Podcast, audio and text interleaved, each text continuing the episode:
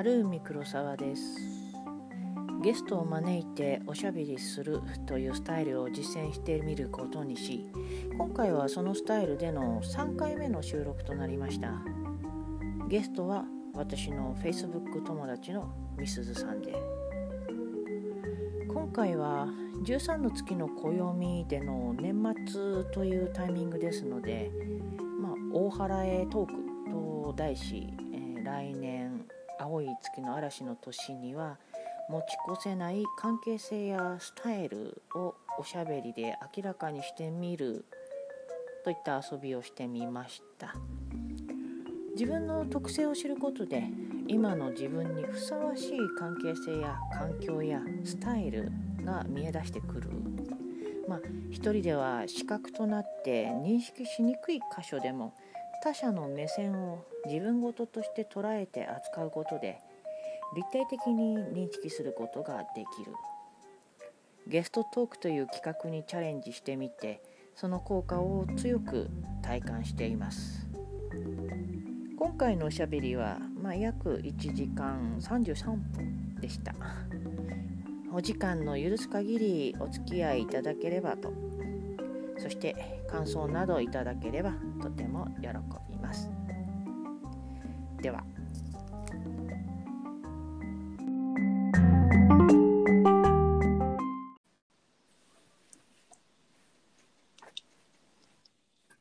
もーし。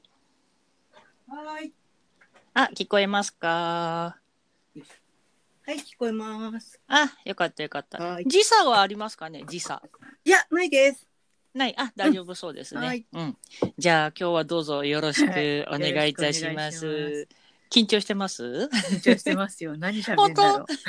ええ一応あれじゃないですかね、大払いなので、まあ。大払いですね。っていうか、今、そもそも今、みすずさん結構出ちゃってるじゃないですか。やばいですね。うん。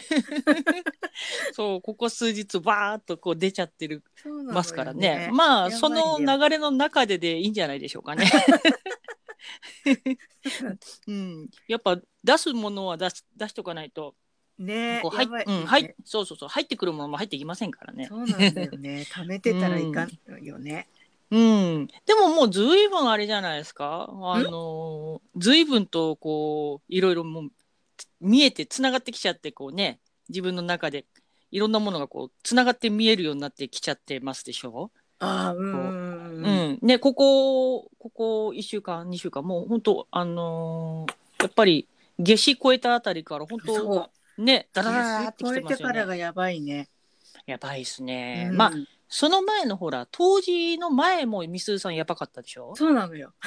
ね。だから、あそこであんだけやばいってことは、うんその反動がここの夏至で来る、現れが夏至で来ちゃうわけなんで、ああの時、せっせと、うん、すごく掘ったでしょ？もうトントントントンって掘っそうね。ね。うん、掘そうそう、あの掘った体験が納得するのがこの夏至っていうかね。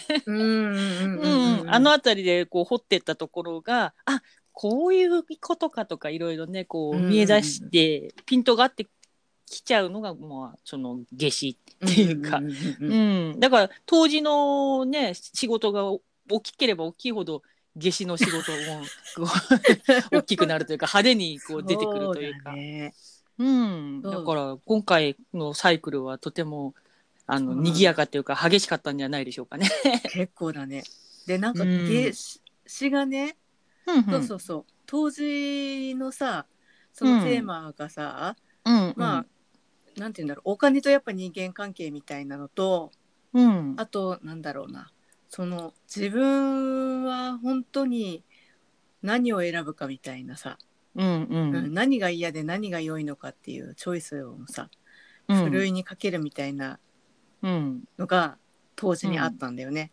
うん、そうだろうね。あの時だってほら、なんていうの、どこを基準にして私は判断したらいいのだろうかみたいなことをこう、みすずさん一生懸命見てたじゃないですか。うんうんうんうん。うん。で、その判断基準が、にやっとピントが夏至で今度合ってきちゃったじゃないですか。うんうんうん。だから、あれが嫌だ、これが嫌だって、わーわーって言って、すごくわかりやすく出てきたでしょ。そうなんだよね。うん、そうなの。してなんかそのうん。それが分かってそれが夏至でさバーって明らかになってたでしょ、うん、うん、その後にさはるちゃんがね、そのジャイアンなんだよって言ったじゃん。うん、うん。もうジャイアンを取り戻すんだみたいな、うんうんそもそもジャイアンだとで、うんそれを取り戻したんだよ、うんそしたらそこからの反動がすごくて。うーん。だってさだってさずっとなんかこういい人ぶりっ子だったから。そうね。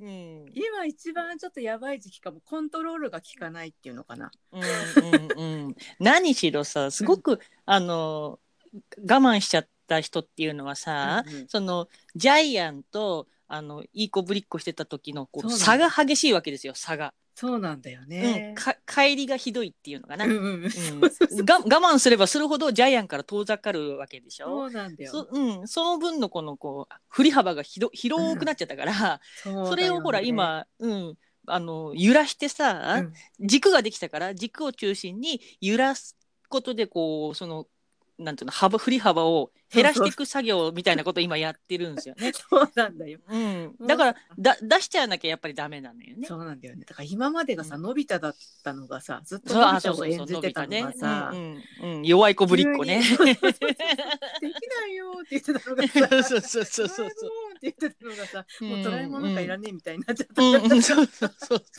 そうなんだよ。それはさやっぱりさ周りはびっくりすると思うんですよ。うんうんうん。そうだようね、ん、ええみすずさんえ？ってなったりはするとは思うんだ。そうなんだよ。うん、そうだからこれはでもしょうがないっすよ。うん、でほら結局さなんだかんだ言ったってバレてんですよ、そのみすずさんの その毒毒っぽいところとか、まあ、ジャイアン的な部分って、うんうんこう我慢ができなくなるとバーって出たりするじゃないですか。うんうんうん。今までもそういうのってあっただろうし、うんうんであの一生懸命伸びたっぷっててもやっぱりどっかで出てるんですよねジャイアン臭がさ。だけどややっぱり分かる人っていうかやっぱ感づいちゃう人は感づいてるわけじゃないですか。そのみすずさんのちょっと毒っぽいところ、うんうんうん。毒うん。まあ、毒舌なんかもそうだしね。そうね。うん、それがまたあの私なんかそういうのが好きだなタイプだから。うん。出てんなーみたいな。みすずさん出してんなーみたいなのでこう楽しいんだけどそれがびっくりしちゃう人たちってのもやっぱりいるんでしょうね。ななんでのび太が？のび太がなんで？みたいな、うんそうなんだよね。うん、はあるかもしれないですよね。うん。うん。もうね今あれだね、うんうんその鳴らしてる感じだよね。自分がうん。自分があそう。自分がついてきてそうそうそうそう。うん、周りは結構大丈夫だと思うんですよ、これ。意外と。自分で思ってる以上にバレてるから、うん、私もそうだったんですけど私も自分ではもっとねあのバレてないつもりでいたんだけどあのやっぱり出てんですよね。ううんんうんうんうんだからこう実は私ってジャイアンなんだって言うと知ってたよぐらいの うん知ってる知ってるぐらいの言われるわけなんですよ。だけど、本人はもう清水の舞台から飛び降りる勢いでこの告白でしょ、そういうのって。うん。だからみすずさんは今自分が怖いんだよね。ジャイアン出してる。そうそうそううん。出すことに毎回チャレンジでしょ？言っちゃえって。うん。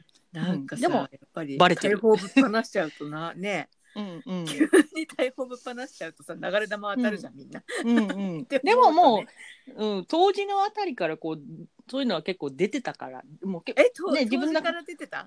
当時あたりからやっぱりあのあたりからそういうのはもう、うん、字字の部分が、うん。うんそう。で結構出てるよね、うん、ポロッと出たり毒がドロッと出たりとか あ出てる。ドロッとね。ドロッと出たりとか。うん、そうそうそう、うん。いいとろみがついた感じでドロッと出て そうそういうのはまあああるあったと私は思うし、でやっぱりそういうのは分かる人は分かってるだろうからで、うんうんうん。そこがやっぱりそのあいいとろみだねみたいな感じで 受け止める人もやっぱりいるわけだから、うんうん。うん、そそうっか。そう。なんですよ。まあ夏至ですしね。でほらもう今日から獅子座シーズン太陽獅子座シーズンに入ってますので、あ、まあ堂々とやらないと逆にちょっとしんどいあシーズンではあると思うんです。王様のシーズンですのでね、うんうんうん。やっぱキングの自覚みたいなものをもうもうんううん。持ててしまうてるだけのこうなんつうのかな見えちゃってるわけじゃないですか、もうみすずさんの中でキン,、キングのノリとか、そうね。であればもう、うん、そこをやっぱり無視して隠していくのはやっぱりもう無理だろうから、うん。どうしてもちょっとあのいろいろ出ちゃう部分はあると思うんですけどもね。だよね、うん。だからうん。今が一番そのなんつうの反転した瞬間？ああうんうんうんうん。なので、うん。その自分うん。のその、なんつうんだろうな。なんか結構猟奇的な自分とかが出てきてさ、ううん。んでそれにちょっと自分で、あこれちょっとうまくコントロールしないとやばい。人刺すなみたいな。人刺すっていうのはさ あの物理的にじゃなくてさ、うんうんあの言葉で刺しちゃうとかうね、ん。あと態度で刺しちゃうとかさ、うん。それをこう今自分の中でこう乗りこなすのにうん。結構必死な感じで、ちょっああとなるほ持て余どしてる感じだね。それがなるほどね。昨日からなんだよ。ひどいの、昨日から、うんうん昨日からやばいね。うん。もうそうですね。ラスト5日だしな。そうだね。ん年までね、うん。うん。私も昨日からだいぶやばいですね。う。なんだろうねあの。うん、まあなんだろう。ねやっぱり一応この年、あのー、13の月の暦でっていうサイクルではやっぱり、うんうん。もうラスト5日間はもう大払いになるので、なるほど、うん、この周期の中ではここがやっぱりまあ、うん、そういう状態ではあるから、ううん。ん、だからもうなんていうのいろんな私なんかいろんな宗教追っかけてるからもうんうん。うほとんど大払いみたいな。ずっとずっと大笑い。そうそうそうそうそん。な感じになっちゃうけどまあこう昨日からはまたドーンときましたね。ドドンっっーね、て。私もなんか急にね、うん。なんか怒りみたいのがすごい強く出て怒りっていうかな、多分これ自分に対する怒りなんだけどさ、うんそれがなんかちょっとさ人に向いちゃったりとかもしてなんかまあ早い話八つ当たりみたいな。そうそうそうそうそう。八つ当たり的に出ちゃうんですよね。そうそうそう、うん、うん。本当は自分に怒ってるんですけどね。そうなんだようねん、、でもこう言葉に出そうとすると、うんうん。誰かを責めてるようにな言葉になっちゃうみたいな。そうね。ね。そうそう、うん、そう本当はそうじゃないの。本人も分かってんだけど、うんうんうんうんでも言葉にでも一回言葉に出さなきゃいけないわけだからその言葉の出し方がまだ誰かを責めるスタイルしか使えてないっていう状態ですよ。あーすごいわかる、うんううん。ん。だこれは慣れますから。そのうち慣れて、あうん、そうそう、だから、でも最初は仕方ないです。だって、まだそのやり方しか知らないんだもん。そうそうそう。出して出してもしょうがないんだ、いや、うん、だから出しながら出したのを見て、うんうん、私またこうやって八つ当たりしてるんだねって、ほら、さっきもちらっと書いてましたでしょ？あの毒舌出したらすっきりしたとかね。あーああいうふうになってれば、うん、あの周りは。あのただ怒ってるんじゃないんだっていうのは分かりやすいんじゃないですかね。私もああやって自分のことフォローしてましたよ。は放った時にね。うんうんうん、うんそうそうそうそうそうあのフォローがね、そうそうそうそう。それな慣れるとそのうちあの人のなんて八つ当たりみたいな表現で言葉にするっていうのをやらなくて済むようになると思うんですよ。うんうん、だけど、うん、今はしょうがないっす。そうそそうう。だよね、うん。しょうがないよね、うん、そう。八つ当たりしちゃってるように見えるんだけど、本当は違うのよっていうのだけを自分で分かってて、さらにそれをちょろっと言っておけば、うん、あの問題ないと思うんですよ。うんうん。うん。うん、それより隠しちゃう方が大変だから。あそうなんだよ。もうね、うんうん。隠してるとねうん。もうなんつうのフラストレーションがすごいね。うん、もう、うん。もうダメだね、みするさん、もう無理だね。もう全然無理だね。一回開けちゃったら、ほら、もう、一回蓋開けちゃったら、もう閉めるとこし、やり方知らないでしょ？みたいな。そうね。蓋の閉め方とか知らない。もう閉めるから大変だね。うん、かなり。やっぱり、そういうところがお羊座気質なんでしょうね。ああそうね、そう、パーンって飛び出しちゃったら、もううん、後戻りが絶対に効かない。後戻りっていう概念がないから、あー。飛び出し、うん、出っ放しでしょ？出したら。そうだね。出たら出っ放しになっちゃうんで。うん。うん、だから最初だから出すのではものすごく躊躇したりするんでしょうけど、うん。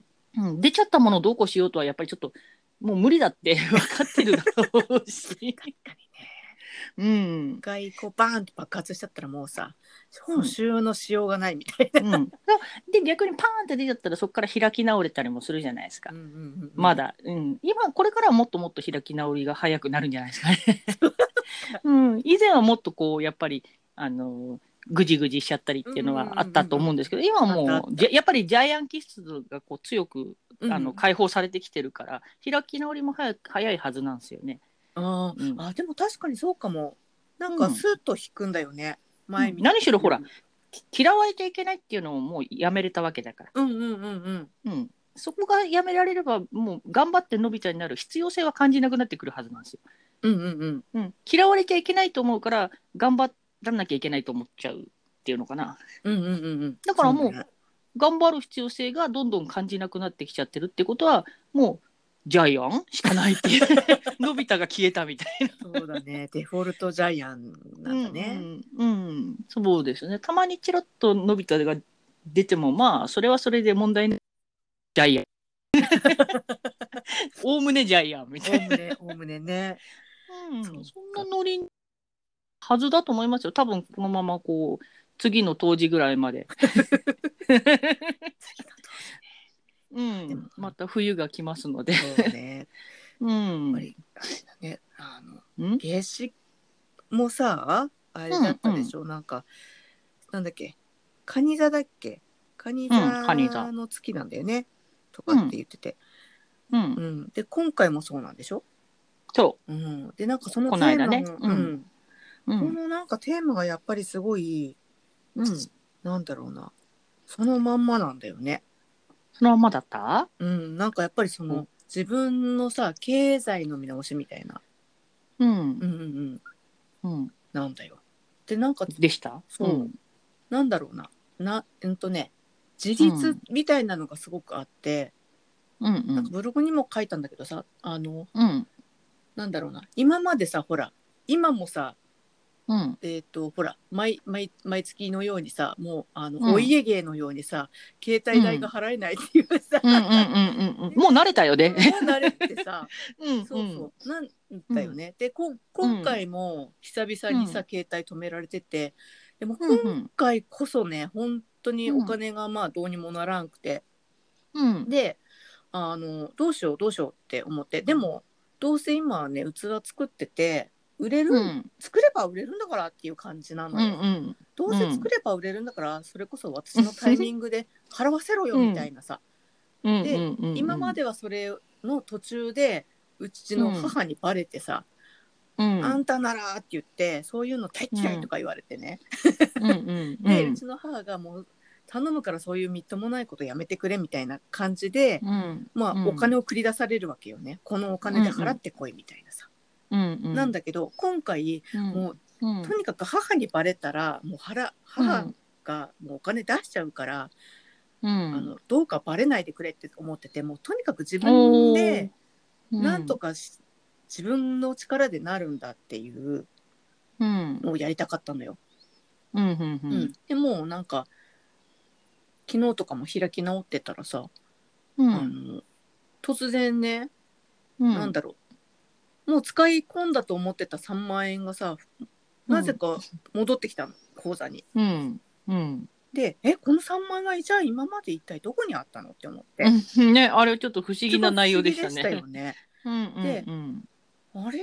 と思って、まあ、それこそ宙に浮いてたっていうことよね、3万円がね。うん。うん、宇宙貯金じゃんみたいなさ、まさに宇宙口座じゃんと思って、うんでそれで結局払えることになって、うん。ほらって売らなうん。まだ器も出来上がってないし、まあ、今釜の中に入ってて今日出せるんだけどさ、まあ、それを売ったらなんとかなるって思ってたのが、その宙に浮いた3万円で結局お金払えるっていうね、うん。うん、なんかすとっても不思議だったのそれが。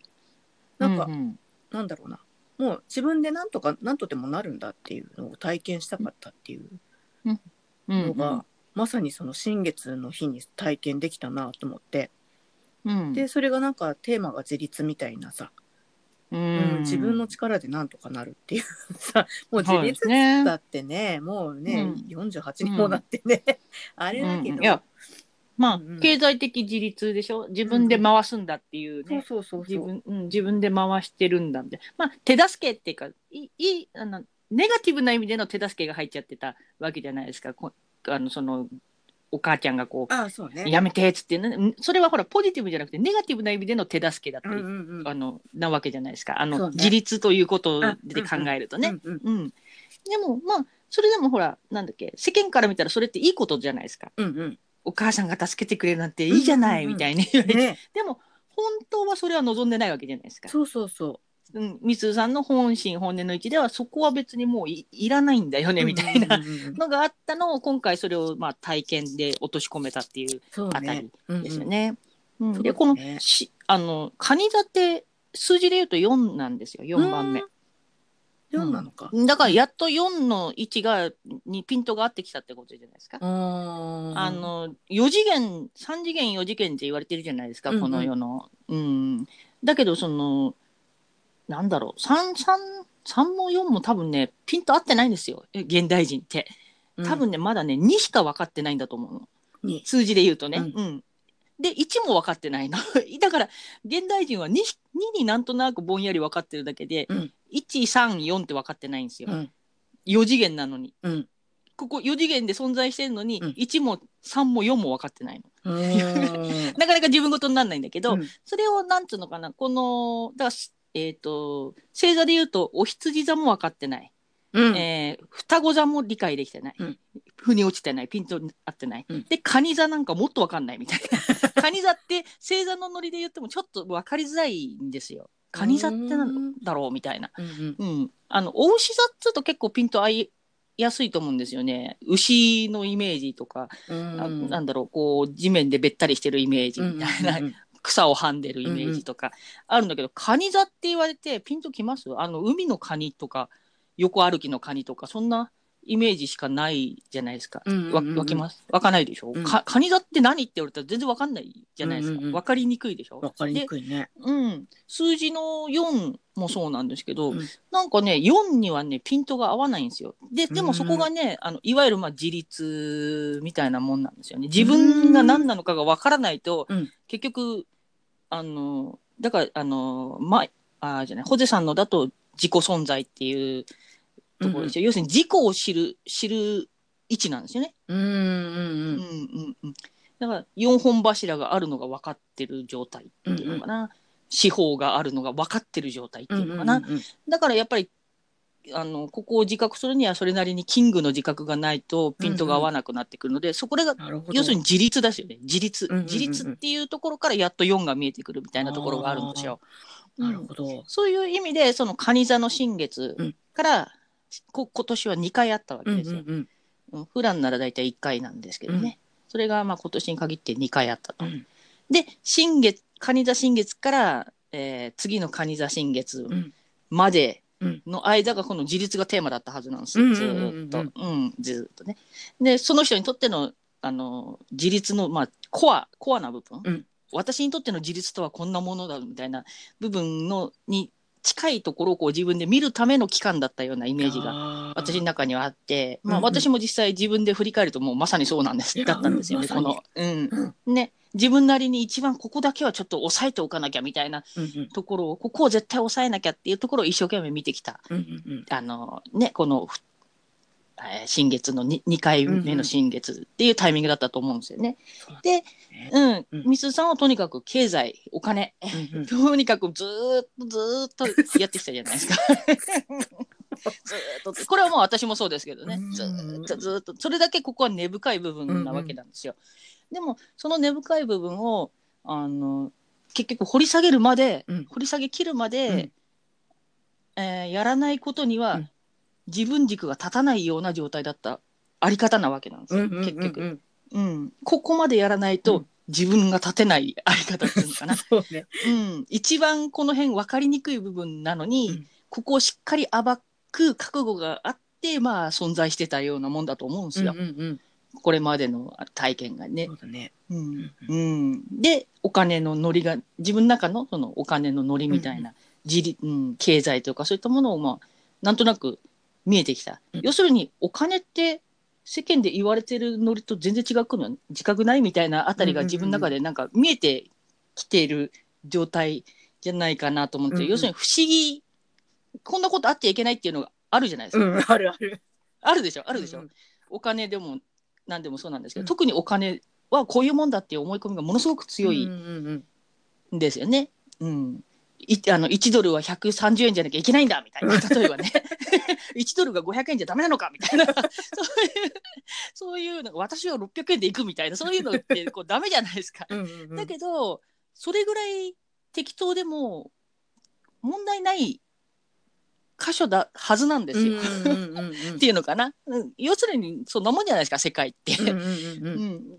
だけどそうじゃないと思い込みがとにかく強いのがそのお金の部分。うん。お金の部分っていうか多分ね価値価値観なんですよ価値。ね。うん。価値の部分。価値だね。うん、そう。だから1ドルが100円だって言い切る人ね、うん。その人には1ドルは100円でしかない、うんうんうん。100円以上であっていけないし以下であってもいけないみたいな。うん だけどおねあの私的には1ドル2500円でもいいんじゃないとか思えちゃう人とかだっているわけですよね。うんうん。うん。いたっていいはずなのにあの抑え込まれちゃったりとかしちゃうじゃないですか。うん。そういう本当は私にとってこれって何なのっていうのを見れる目線がやっとあのなんだろう取り戻してそれを使えるようになってきてる状態なんじゃないかなとあ思ったんですよね。ああうん、そうあのさそうだよ。うん。私ほら自分で物作って売ってるからさその価値なんていくらでも私の、さ感覚で変動させてしまえるわけじゃない？でしょ？だから私ずっと不思議に思ってたんですよ、うん私ほら自分がそういったものを作ったり売ったりする人じゃないからあれなんですけど、みすーさんのその値段ずの説明とか聞いてたんですけど、うん。うーんなんでこれ一脚3000 3万5千円とかじゃダメなのって ずっと思ってたんですね勝手に。なんでこのカップ6千円でしかも8何7掛けとか6掛けとかね、うんえー、って私には思えてたんですよ。いいじゃゃん5万 ,5 万で売っちゃえばいいじゃんとか。勝手に思ってて。なんで売んないんだろうみすーさんぐらいに思ってたんですけど、うん、そういうのってほら私はその業界からまた全然関係ないから、で単純にみすーさんのあのカップとか見ててえ5万円でも買う人いるよねって思うわけです、おうん、私はただほら自分がカップとかそういったものに興味がないので、ああれだけどこれ5万円で売ってても別に私は驚かないし、っっていうような、うん、私の場合はそういう見方になっちゃうんですけどね。自うんうんうん。分がカップ大好きとかじゃないから、うんうん。でもカップ大好きな人からすればままたもっと違う値段つくんじゃないですか。例えば 10, 10万で売ってたって、うん。カップ大好きな人だったらうわこれいいわっつって買える人だっていっぱいいるだろうしとかね。だからみつるさんのあの値段商品に対しての値段の話を聞くたびにものすごい、まあ不思議だったし違和感みたいなものばっかり出てたんですよ。で多分ねあのみすずさんも自分でそうだったんだと思うんですよ。ああそうみすずさんも自分でそう自分で言いながらうん。違和感ばっかり言われてたと思うんですよ。あのねだから自分を納得させるために、あの自分への説得なわけ、ああいうのって。ああ多分そうそうだよね、うんうんなんかね、うん、そう言いながらなんかものすごいねもやもやもやもやしてるような感じだったね。そうそうそうそう。う、うん。やっぱのび太だからさ。うん、それがなんか最近あれでしょ？なんか自分の価値基準みたいなものがこうね認めちゃってもいいんだみたいに思えてきたら、これじゃあ2万で売っちゃおうかなボーンみたいな。例えば、本うん、当にそうだよね。なんかそのあたりが自分の中で見えてきた感じでしょ、うんうんうんうん。私なんでなんで律儀に6掛けとか7掛けとかやってんだろうみたいな、いやうん、卸値はなんかやってね。そうそうそうそう、うん。うん。やっぱりだからそれをやるために私は卸を全部切らなきゃいけなかったんだよね。やっぱり卸先があると自分の都合だけではどうしてもうんいかないのよね。やっぱりうん。一応交渉するけど、もう業界ではこれが、これだからっていううちはこれじゃなきゃ困るからっていうのとかをさ、うん。例えばうちはどうしても5掛けじゃなきゃ困るんです。なんとかうんていうふうに言われると、うん。やっぱりうん折れなきゃいけなかったりするじゃないですか。ううんん。うん。でそこででもでもそれってあれだよ多分あのお羊座以外の人だったらできる話かもしれないけどえ？お羊座がそれって絶対できないでしょ？だってそれができないからあの生き別れの兄とか他のまああの変人アーティストって言われるような人たちは、あのああいうふうに飛び出て自分のあれをやっちゃうわけじゃないですか。そうそうそうそうそうそっちのできないね。うん、うんそうそうそうできない、ううんんできないんですよ。うんもう合わせたらなんかいろんなものがすり減っていく一方みたいな。感じっていうのかな。ううんん、うんうんだからみすさんが逆になんで収まろうとしてるのかが私には不思議でならなかったんですよ。旗から見てたらね。そうね、のび太だったからね。うん、そうそうそうそう。がね結構ほらでしかもなんていうのかなもうみすさんって本当周りのこと結構見えたりするんですよねそういうあのーなんだろう。うん、例えば平沢さんのそのあの才才能みたいなものであったりとか、うんうんそういったもう自分が大好きなあの興味引く人の才能を見見出すのはけすごいこう上手じゃないですか得意だと思うし。特技だね。うんうんうんでそれって大体その見出して言ってるのって全部みすずさんに当てはまることなんですよ。ええだからほら平沢さんもそうだしみつるさんがこの人すごいっつってこうやって言ってるのって全部自分のことですよ。え？え？じゃなえ？じゃなくて。だからねうん。あのねみつるさんはもっと自分が何言ってるかもっと聞いていいと思うん。だ あと自分が何書いたかもっと見ていいと思うんですよね。すげえ全部あれねあの例えば誰かを褒めてたら全部それ自分褒めてるのと同じことですよ。うん、あのだからほらお羊座がは見えないって言ってたじゃないですか自分のことがわからないっていう部分があるっていう話が言ってたとかってあれ、うんうんあのうん要するになんだろう自分が見えないんだけどあの自分のノリを他の人に見出すわけですよ。それですごーいっていうの。すごーいって。うんいや、それみすずさんだからって。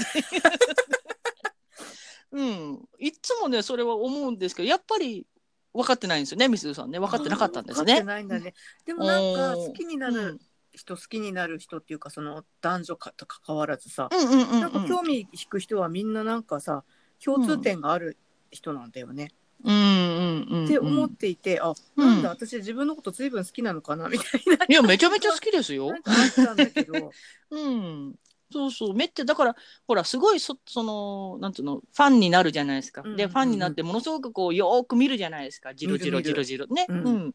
あれは本当は自分をあそこまで見たくて自分をでも自分にベクトル向けられないでいる状態だからそっちをじーっと見てはすごーい素敵ってこう言うんですよ。あうん、だから同じだけ自分に見たら同じものが自分の中に見えますよ。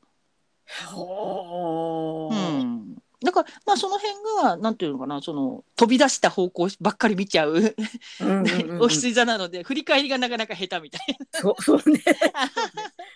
うん、だからあのなんだっけ、えー、とカードセッションでもそうだしあのなんそう全部全部あるみすさん褒めてるのは全部自分のことですよ。うん、ええ えほーんってうんそうそう全部そうだよ全部全部そうですよ本当。そっだからそうやって見ればいいのか。うん、あの分かってんのかと思ってたんですよ私。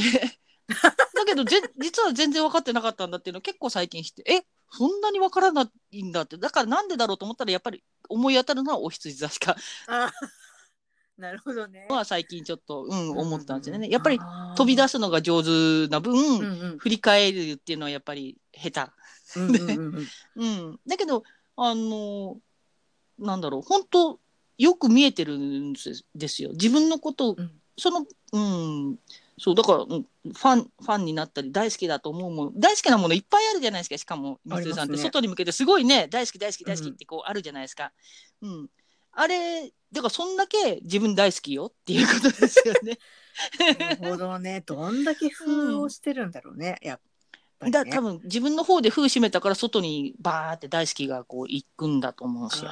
でしかもしかもちょっと厄介なのが、うん。その大好きっつってそのなんだろうすごく大好きでうわーっつってなるじゃないですか、うん。でもある時コロッと変わったりしませんか？あ絶なんかうんあの急に嫌になっちゃったりみたいな、うん。あのそれがほらこの間言った期待しちゃ期待しすぎちゃって、あえーーきあの嫌いになっちゃう部分ってあるって言ったじゃないですか。あれねそうなんですよ。あの期待っていうのはなんなその期待の基準が何なのかって言ったら自分より上か下か自分より多いか少ないかなんですよ。だからなんだろうそのベクトルが自分に向いてれば自分に向いていればみすずさんの器量、うん。器の大きさうん。器量としたら、あのできてるはずのことなのに、うん。えー、とベクトルを外に向けたその他者に、で見た時にその他者の器がみすずさんの器より小さかった時なんですよ。あそこでそのーうん。急に、えっ？てなっちゃうの。はいはいはいなはい。なぜならその人に自分を見てるからみすずさんは、うん。その人にこの外の、ね、ファンの人にあ,、うん。あの人大好きって言ってる人に自分を見てるわけですね。うんうん。で自分を見てるから自分の器量器っていうのも一応分かっちゃってるから、うんうんうん。そうするとこの憧れの人が自分の器量より手前でなんかやってるとえ？って。なんかこんなもんじゃないだろうみたいな。そうそうそうそうそう。それをそれは自分に言う言葉であって。だけど そのその人に言っちゃうでしょ？そんなもんじゃないでしょ？あなたって言っちゃうでしょ、あうん、なんでこんなことができないのぐらいこう思ったりとかしちゃうでしょ、んんんん生じ期待しちゃって見ちゃってたからそこに怒りが出ちゃうじゃないですか、はいはいはいはい。その怒りは自分に対しての怒りですよ。うんうんうんうんうん。うん。うんうんうんうん。そう。だから、あの、全部自分だから。自分のことを見てますから。なるほどね。うん。だからものすごく怒るのも、あのー全部自分の怒りっていうのはそこですよ。うんうん、ああ、なるほど、うんちょっと謎が解けた。うんでもなんかうだからっうんすら、なんか、あなんだろうな憧れてた人とかさ、うんなんかわすごいと思ってた人を飛び越えてしまう感覚があるのよ。うんうんうんうんうん。そうそうそう。あるはず。あるはずっていうかありますよね。うん。うん、そうすると、やっぱり、うん。それまでほらやっぱり私ものび太でいるから、あれ、うんうん。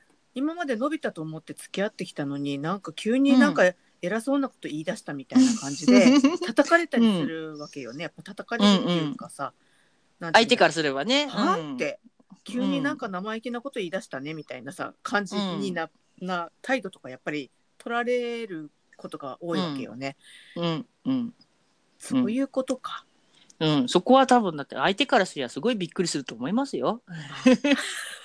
うん、え？ののび太がなんで今ジャイアン？みたいな。うん、いや最初からジャイアンなら別にいいしもしくは最初からスネ夫あたりやったら、うんうん。間取ってスネ夫とかだったらまだいいんだけど、のび太とジャイアンじゃ何しろ差がありすぎでしょ、そうね。うん、だからびっくりしちゃうんですよね。う、んうんうんうん。相手はね。うん、これはまあ私も散々やった部分でもあるので。そう私はあの金星がね、うん。あの金星だけがお羊座にいるんですよ。金う星、ん。で、そう金星的な要素では、うん、みすさんと同じことやってるんですよ私。ううん、やってたんですよ。うん。そのうん、過剰に期待しちゃうん。ある時やっぱりねあのしだから過剰に期待してるうちはやっぱり崇めちゃうわけですよね、相手を、うん。だけどある時やっぱりあの自分の中でこうフラットになるわけですよ。うんうん。透過するわけですよね、そう関係性が、うんうん。私の中ではフラットになったけど向こうは変わらずの上下関係なうんのに、うんうん私だけ一人でフラットになったわけですよ、うんうんうんうん うん、そうすると向こうはびっくりしちゃうわけですよね。うんうんうんうん、いやおダメだよってこう、うんうん、俺を超えたらダメだよとかね、うんうんうん。それはやり出すわけですよ。なるうん。ほどそううねん、そう。だから崇めちゃいけないんだなっていうのを、うん一応結構ここまあ23年うんうでん。自覚して、あのやるようにししてはきましたけど、うんうんうん、崇めさえしなければあのその見下しも出ませんし、そうね。うん、結構あれ露骨なんですよね。ほ自分ではそんなね分かんなかったんですけど、うん。うん、相手側からすれば相当びっくりする内容みたいですからね。そうそう別にそうみたいね。うん、そうそう。あまあ驚かせたいわけではないから、うんだからじゃあ私が気をつけてふ 常々フラットでいようみたいににやってるんですよね。崇めたくなっちゃう気持ちもわかるうしん、うん。で見下しちゃうっていうのもわかるから、うん。だけどあのーなんだろう。結局はでも全てが等しいんだった透過してるんだフラットなんだっていうのは分かっちゃってるわけじゃないですか。うん。そなのでだからもうこれは自分で一つ一つ意識して、うんうんあのやっていくしかないんだなっていうふうにはここ数年やってますうね。ん。うん、そう。でもみすさんはそれがやっぱり私もそうですけどそのお羊座の気質はどうしてもそういうふうになりがち。外で見ちゃったりするし、うんうん。でしかも 太陽がお羊座でしかもみすさんのお羊座はあれじゃなかったでしたっけ？あ太陽って何にも、関係性がないんだよね。ノーアスペクトってやつだね。うん、ノーアスですね、うん。だから本当に何にも絡まないんですよ。あうん。うん、なんとにかくだから唯我独尊じゃないと。あ そうみすずさんの太陽ってそういうことよ。後押しするものもいないってことか。何もない。だからマイペースだけでいいんだと思うんですよ。でないと逆にあのもう全然機能しないぐらいのあれなんですよね。そのノーアスペクトって。私からするとね。要するに何の関係性も持てない星、星というか、まあ、状態というか、はうん、関係性を持っちゃったらあ自分の仕事ができないっていうのかな太太陽の仕事ができないっていうかうんうん、だから自分の中のその太陽のノリお羊座のサビアンとか見るとなんか雰囲気出ると思うんですけど、うんその自分の太陽のノリはやっぱり大事にしてあげないとですよ。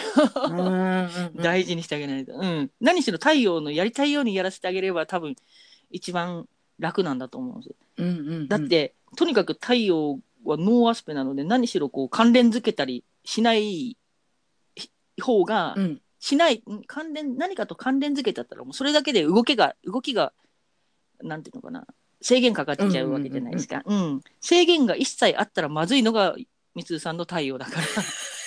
なるほど、うんそういう意味なのかのアスペクト。そうまあそういやいろんな人がいろいろ言ってますよ。でも私には、うん、そんあの太陽はそうにしか見えませんから。ミスさんのあの太陽は、ううんんもうもうああれこそまさに太陽って結局天命使命のうん。あの表現でもややりに来たことをやるっていうのが、太陽の仕事でしょ？多分、ああもう、うんやりに来たことをやるっていうんであれば、それができないようなことはあのできないような関係性からは一切、うん直近直近って縁を切るというか、つながりを切っていかないと、うん。太陽が仕事ができないっていうのかな。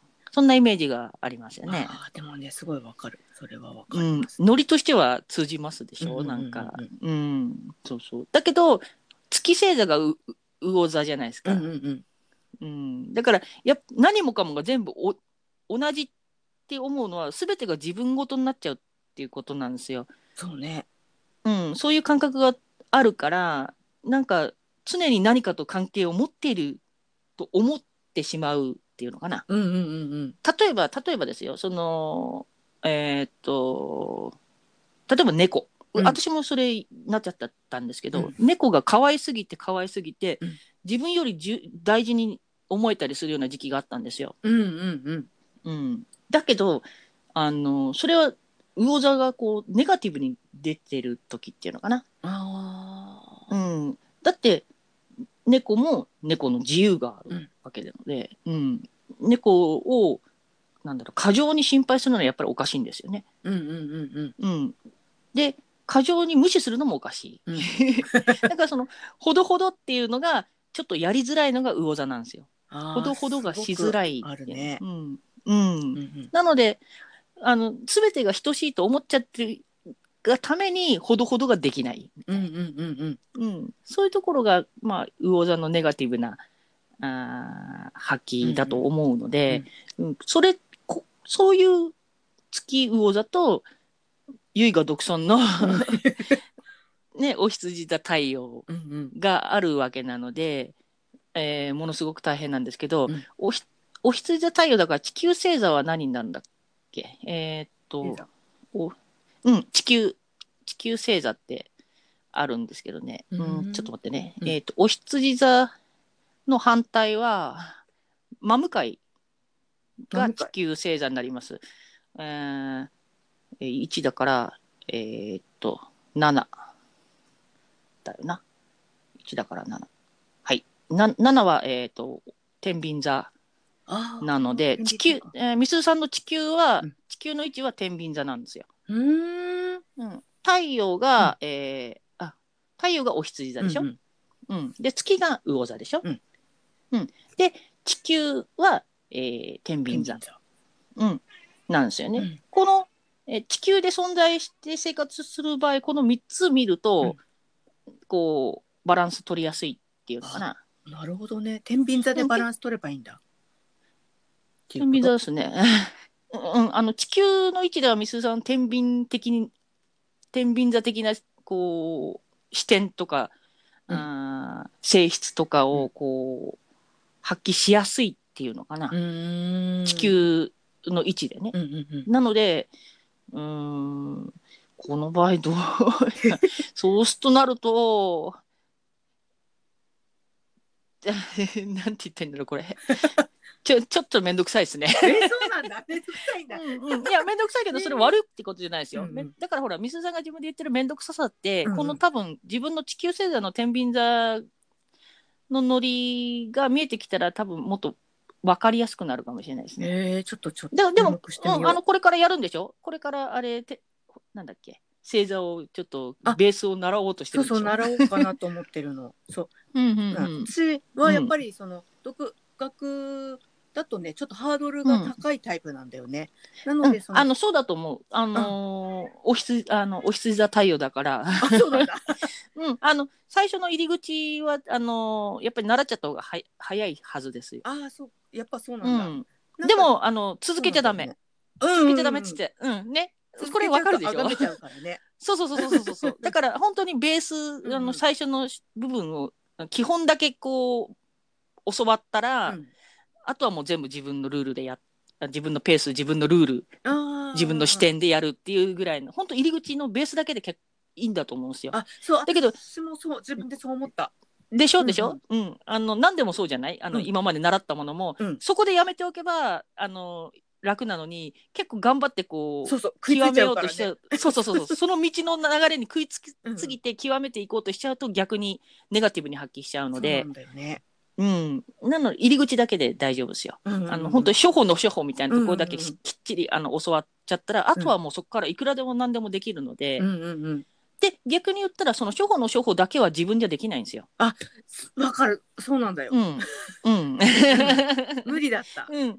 でしょ、うんうんそこだけなんですよ。そこだけだから、そのじあのみそさん自分でも書いてたように、うんそこは人に、ま、人から、人の力を借りちゃった方がいいってやつですよね。うんうんうんそうそうそう思ってね。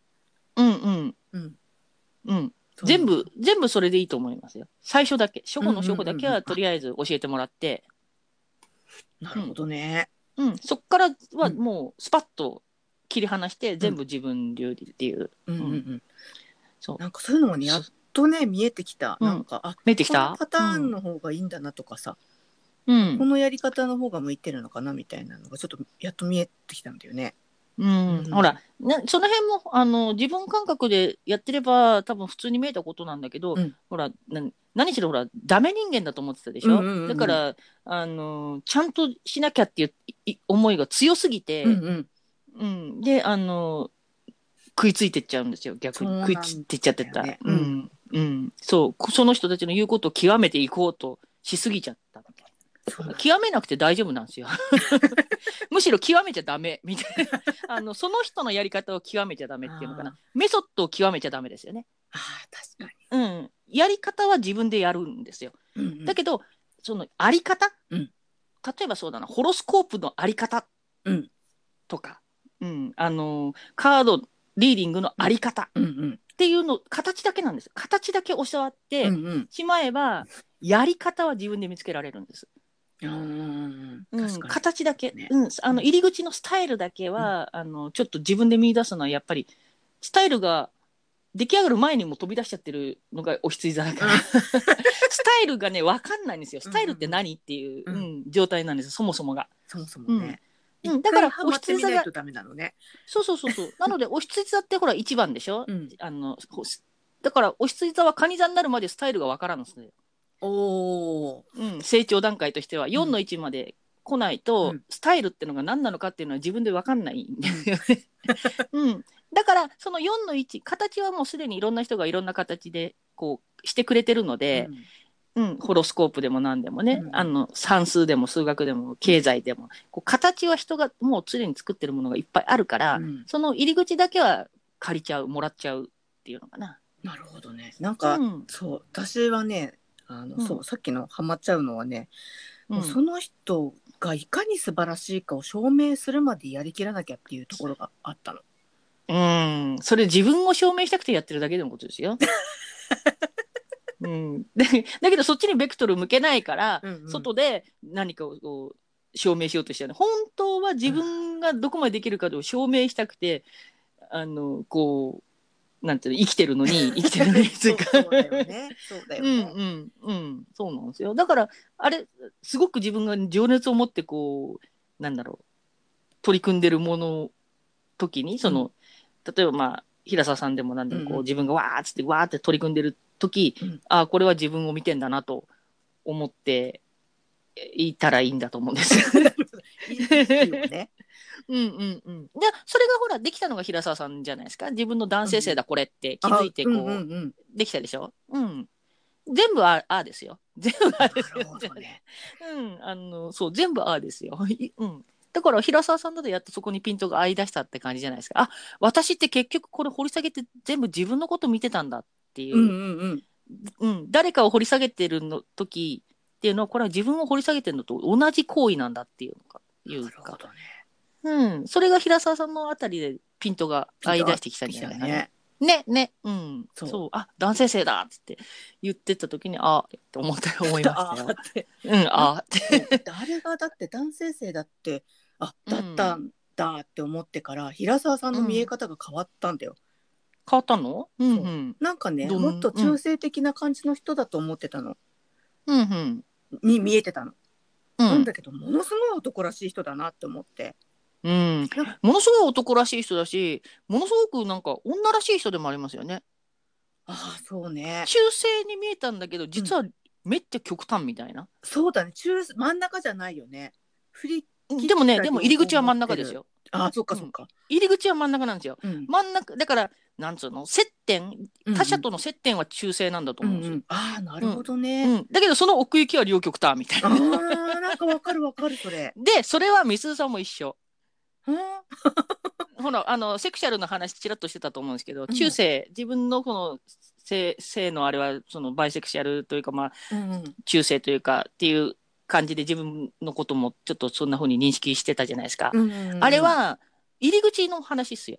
ああ、うん。なるほどね。あの誰かとそうそう誰かとの接点は中性的っていうのかなその平沢さんのように、うんうん、接点で認識するときには中性的なんだけどその人の中に潜り込んじゃったらめっちゃ極端みたいあな、あ、うんだからみすずさんの、の中に潜り込んじゃったらみすずさんのその男性性の強烈さと女性性の強烈さっていうのはこうなんていうの、あるというか、うん、表面的にはこうそういうの出さないようにしてるとかそああえて中性として接点他者とのつながりは中性うん的な位置でを出してるんですけど、うん。うん奥行きは両極端。もうものすごい男とものすごい女みたいな。これまたジャイアン平沢さんもそういうとこはあるじゃないですか。あるある。ものすごい男でしょ、うものすごい男だしで私はものすごい女にも見えるんですよ、うんうんうん。まあものすごい男がいるってことはものすごい女もいるってことだですので。確かに。わそれじゃなきゃバランス取れないもんね。そういうことです、そういうことです。うん、で、ものすごい男とものすごい女だから、全部ぐっつくと中性に見えたりするんですね。面白い。そう、どっちも認識できないから中性に見えちゃうんですよ。なるほど。男、男なのかっていうと、いや、それと同じだけの、っていうか、それ以上の女がいるようにも見えるし、で、でも、うん、これってほら、重なっちゃってるから、認識、うんうまく認識できないから、中性に見えたりとかね。面白いね。なるほどな。うんだからよくよくこう観察すると、わあすごい男らしいみたいに見えてくるんだ。そうなんです、そうなんです。うんだから、うん、そうなんです。そういうのが、おそれは表面だけじゃなく、奥に入っていくから見えることなんですよね。うんうんうんうん、うん。でも、まあ、大体その表面の部分だけで認識するなら、中性うん。で認識する、ねになるはずですよ。うんうんうん世の中のこういて、中性的に見える人ってのは大体濃いんですよ。要するに、性が濃いっていうこと。性の力が濃い、濃い、みたい濃い。な 濃厚な感じっていうのかな。うん。って思いますよね面白い。うん面白いですよね。で私もうん表面的には結構その中性っぽく見えるタイプだったんですよ。うんうんうん女なんだか男なんだかわからないみたいな ふうにこう言われるタイプなんだけど、うん自分のその中はもうめっちゃ濃厚ほんと濃いんですよね。濃い。男も女ももう濃いんですよ。だからドスケベなわけなんですけど。ううんん、自そんな分の中に感じですねどっち。もいるからね。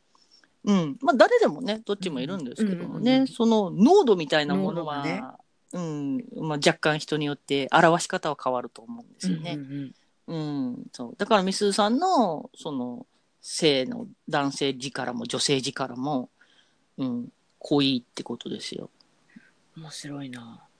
意識したことがなかったそんな。うん、そうですか、うんそそうそうなんだね。うんうん、でその濃いのをこう自覚したくないから逆に中性にしようとしちゃう中性の方にフォーカスしちゃうようなところももしかしたらあるのかもしれないです。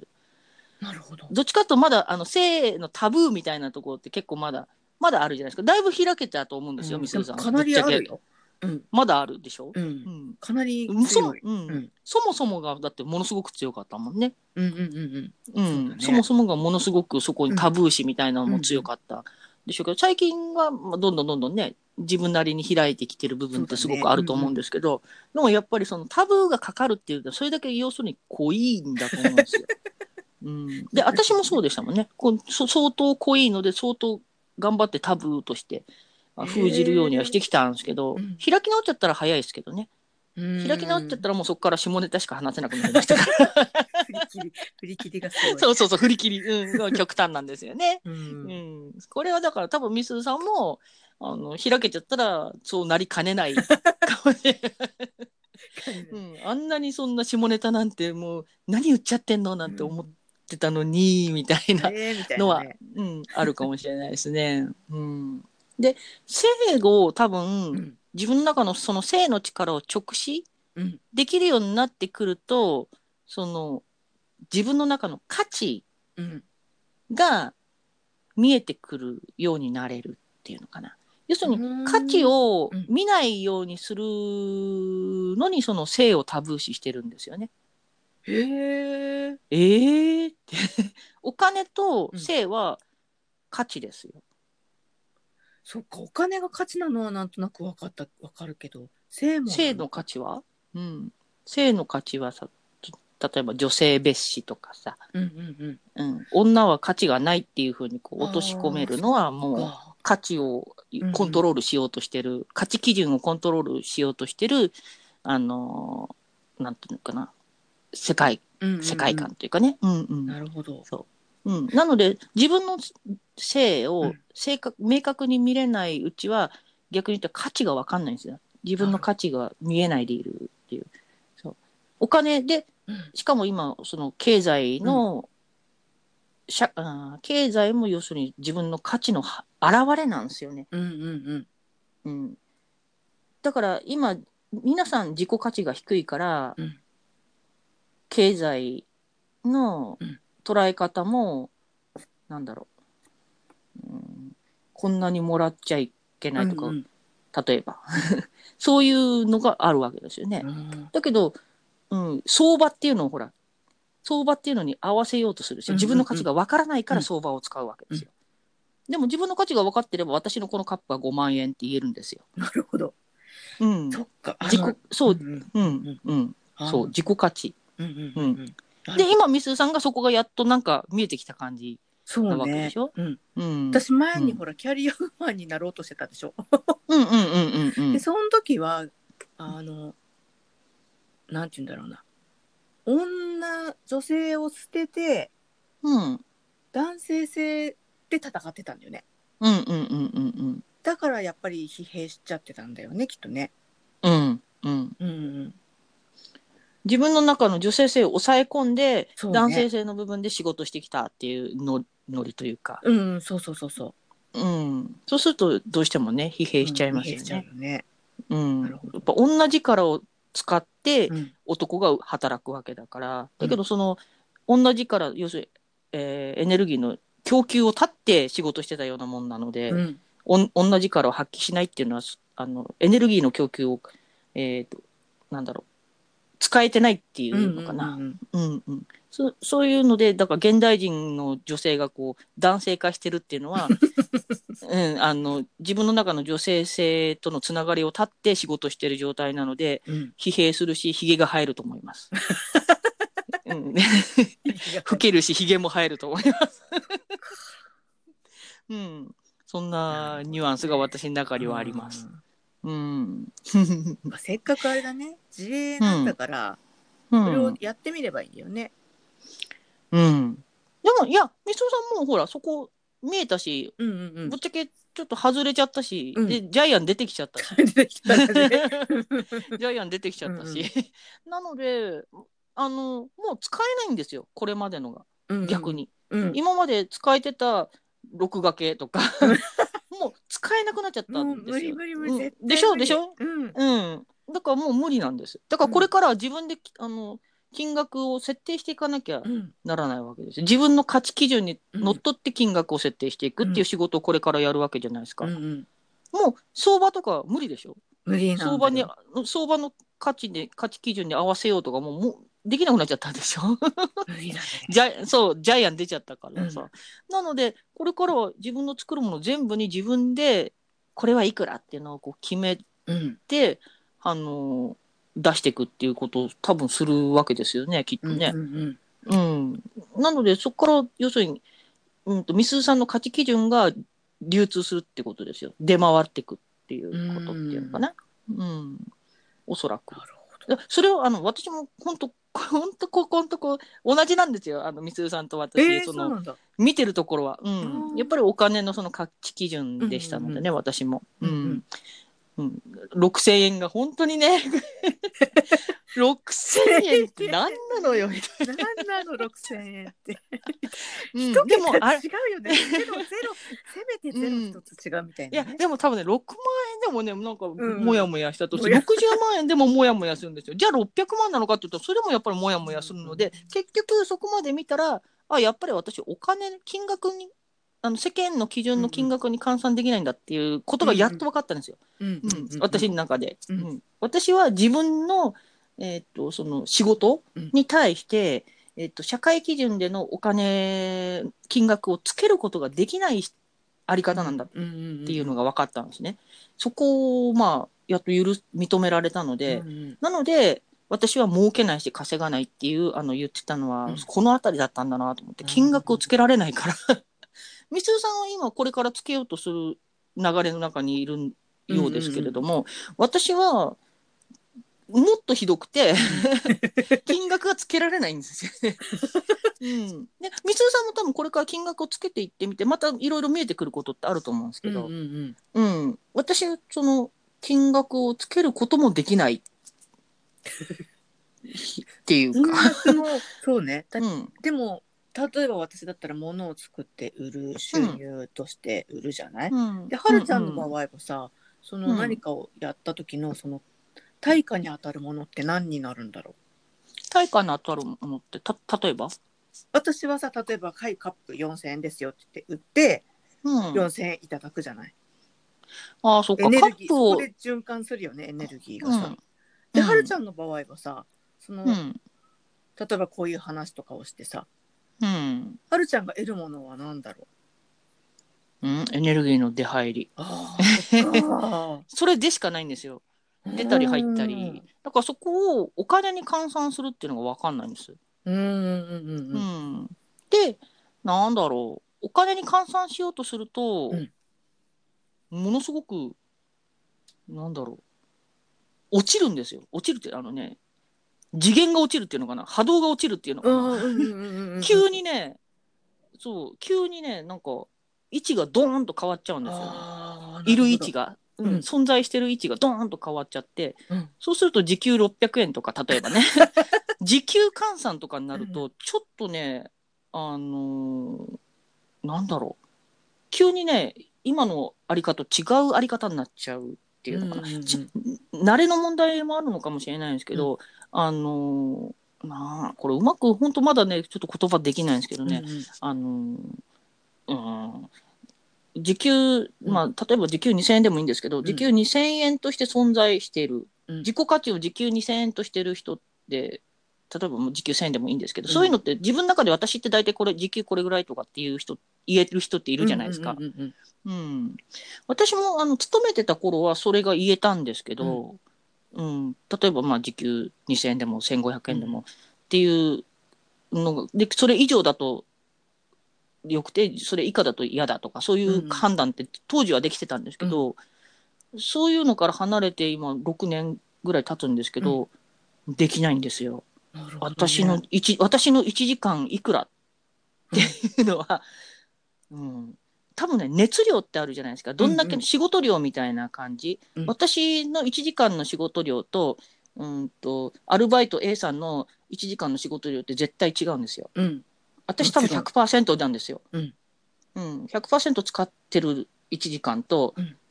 20%でで大丈夫なここなすことができる人っていうのっていると思うんですよね。うんうん私それができない。本当にいつでも100%なんですよ。これで時給1200円同じだったら無理でしょ、そうね。うん、そういうのがなんかね時給の世界から抜けたら分かっちゃったんですよ。私。あーうんうんうんうん。あのほら人によってはその30%とか50%とか自分でコントロールしたりする人っているようなんですけど私はもう昔から100なんですよ。あ私もそうなんだよ。そうだからねみすずさんもそうだし、うん。あと千春さんなんかもそうなんですよ。まあ吉江んさんも多分そうだし、うん、あのもうなんていうのバカっていうのかな。あのあのバカ正そうそこに直っていうかバカ真面目っていうかそこのコントロールをしようとしない人、する必要性がないというか仕方がわからないというか、うん。あの0か100かしかないっていうのかな、あのしエネルギーの出力のつまみが。そう。ボタン一つしかないみたいな感じそうあそうそうそう。オンかオフかみたいな。うん。でオフの場合は多分死んでる状態です。うん。生き生きるか死ぬかだから そこ。わかる。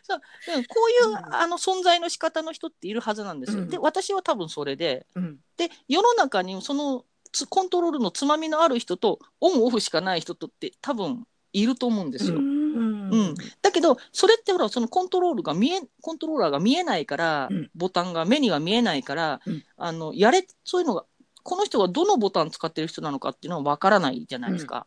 そうすると表面的な仕事内容とか、ね、あのマニュアルにのっとったあれで、うんあの金額が決まるわけでしょ？うんうんうん、そうするとあのどう見たって仕事量やあとは熱量とかで見ると、明らかに違うものをあの時給換算の世界だと絶対にわからないんですよみ認識しないししちゃいけないと思ってるんですよね。はいはいはい。うん、で、あのーその領域にいるときはやっぱちょっと気づきにくいんですけど、うん抜けちゃうと、あのーすごく当たり前のことだと思っちゃってて、うんで、あの、みすさんももう、ほら、そういう時給換算の領域から抜けてるじゃないですか、うんうんうんフリーな。だけど、えっ、と、そういった物売りとしてのその基準っていうのが、そこにはまだ収まってるんですよね。そうだね。うん、そううん。でしょ、でも時給換算のあれはもう抜けれてるでしょ？ないわって思うでしょ？そのコントロールのある人、うん。ある人とうん。オフ、オンオフしかない人だから同じ値段ってありえないわって思うでしょ？うんうん、だけどカップのそのは世間の相場が6000円だったら6000円でやろうかなとかってまだ思うでしょ？みすずさん。そうそうね。でもこのカップは100%オンオフしかできない人が作ってるカップなんですよって言ったらちょっと違って見えるでしょ、ああなるほど。うん、うん。オンあの30%のコントロールあのつまみ付きの人が30%の出力で作ったカップと、うん。100%しか使えない人が100%で作ったカップと、うん。この違いが分かる人って、うん。せいわゆるセンスって言われちゃってる部分でしょ？あ目で見た感じのは工場のカップも、うん。職人が作ったカップも同じに見える人の方が人口的には多いわけでしょ、あはいはいはいはい。うん、この違いを見分けられる人っていうのはセンスの部分ですよねや目に見えないだ部分。分かったわ。私だからその卸先でいろんなやっぱりさいろんな人たちの器と一緒に並べられるでしょ？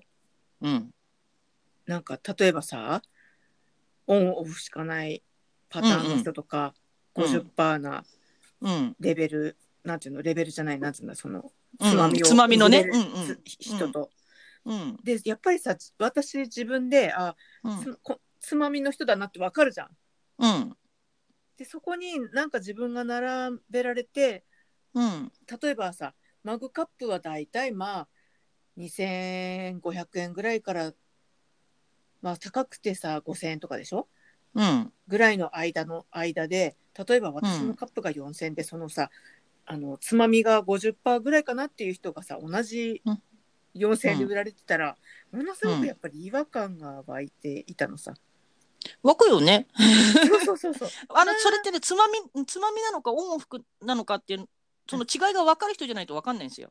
ああうんうんうん。うん、世の中にそういったあのつまみボリュームコントロールがの派の人とオンオフ派の人がいるんだっていうことがまず分かんなきゃいけないしうんうん、分かっ、うん、それが分かった上でつまみ派の人がこれは20%でやってるんだとか80%でやってるんだかとかそういうのも分からないとうんうんその領域の金額なんてつけるはずがないんですよ。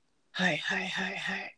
うん、だけど全部一律で目に見える部分だけでの判断うんじゃないですか流通品って。そうねうんうんうんそれが何しろそこに私が仕事が入るってことがもうず違和感でしかないんですよ。ああわかる。うん。通じたからよかった。これね、なんかなか通じないんですよ。あとね、何言ってんのって言われる。そうなんわかるわかるそれでさわかる？分かってもらえて嬉しいな。そのつまみ派とオンオフ派のまず違い。違いうんで、これが一つ。そして今度つまみ派の中でもその出力がうん何パーセント、なうん20%だの180%だのっていうのが分かる人と分からない人と。うんうんうんうん、でだからもうん。う、うん、分かる人は本当にコントロール派の上に100%って人もいるわけですよ。はいはいはいはい。うん、なあじゃあコントロール派が100%でやった仕事っていうのかな。うん。はいはいはい。うん、コントロール派だけど80%の仕事とかね。うん分けれる人いるよね。いるでしょ、うんうんうん。そういう仕事っぷりなのか、うん。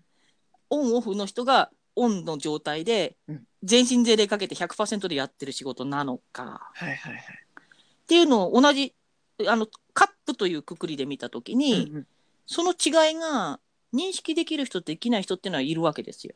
はいわかるうん、で、うん、それが分かるってことは私たちはおそらくそれを認識してる人なんですよ。うんうんうんうんうん。そうなんだからさお客さんはわからないじゃない？分からない人もいる。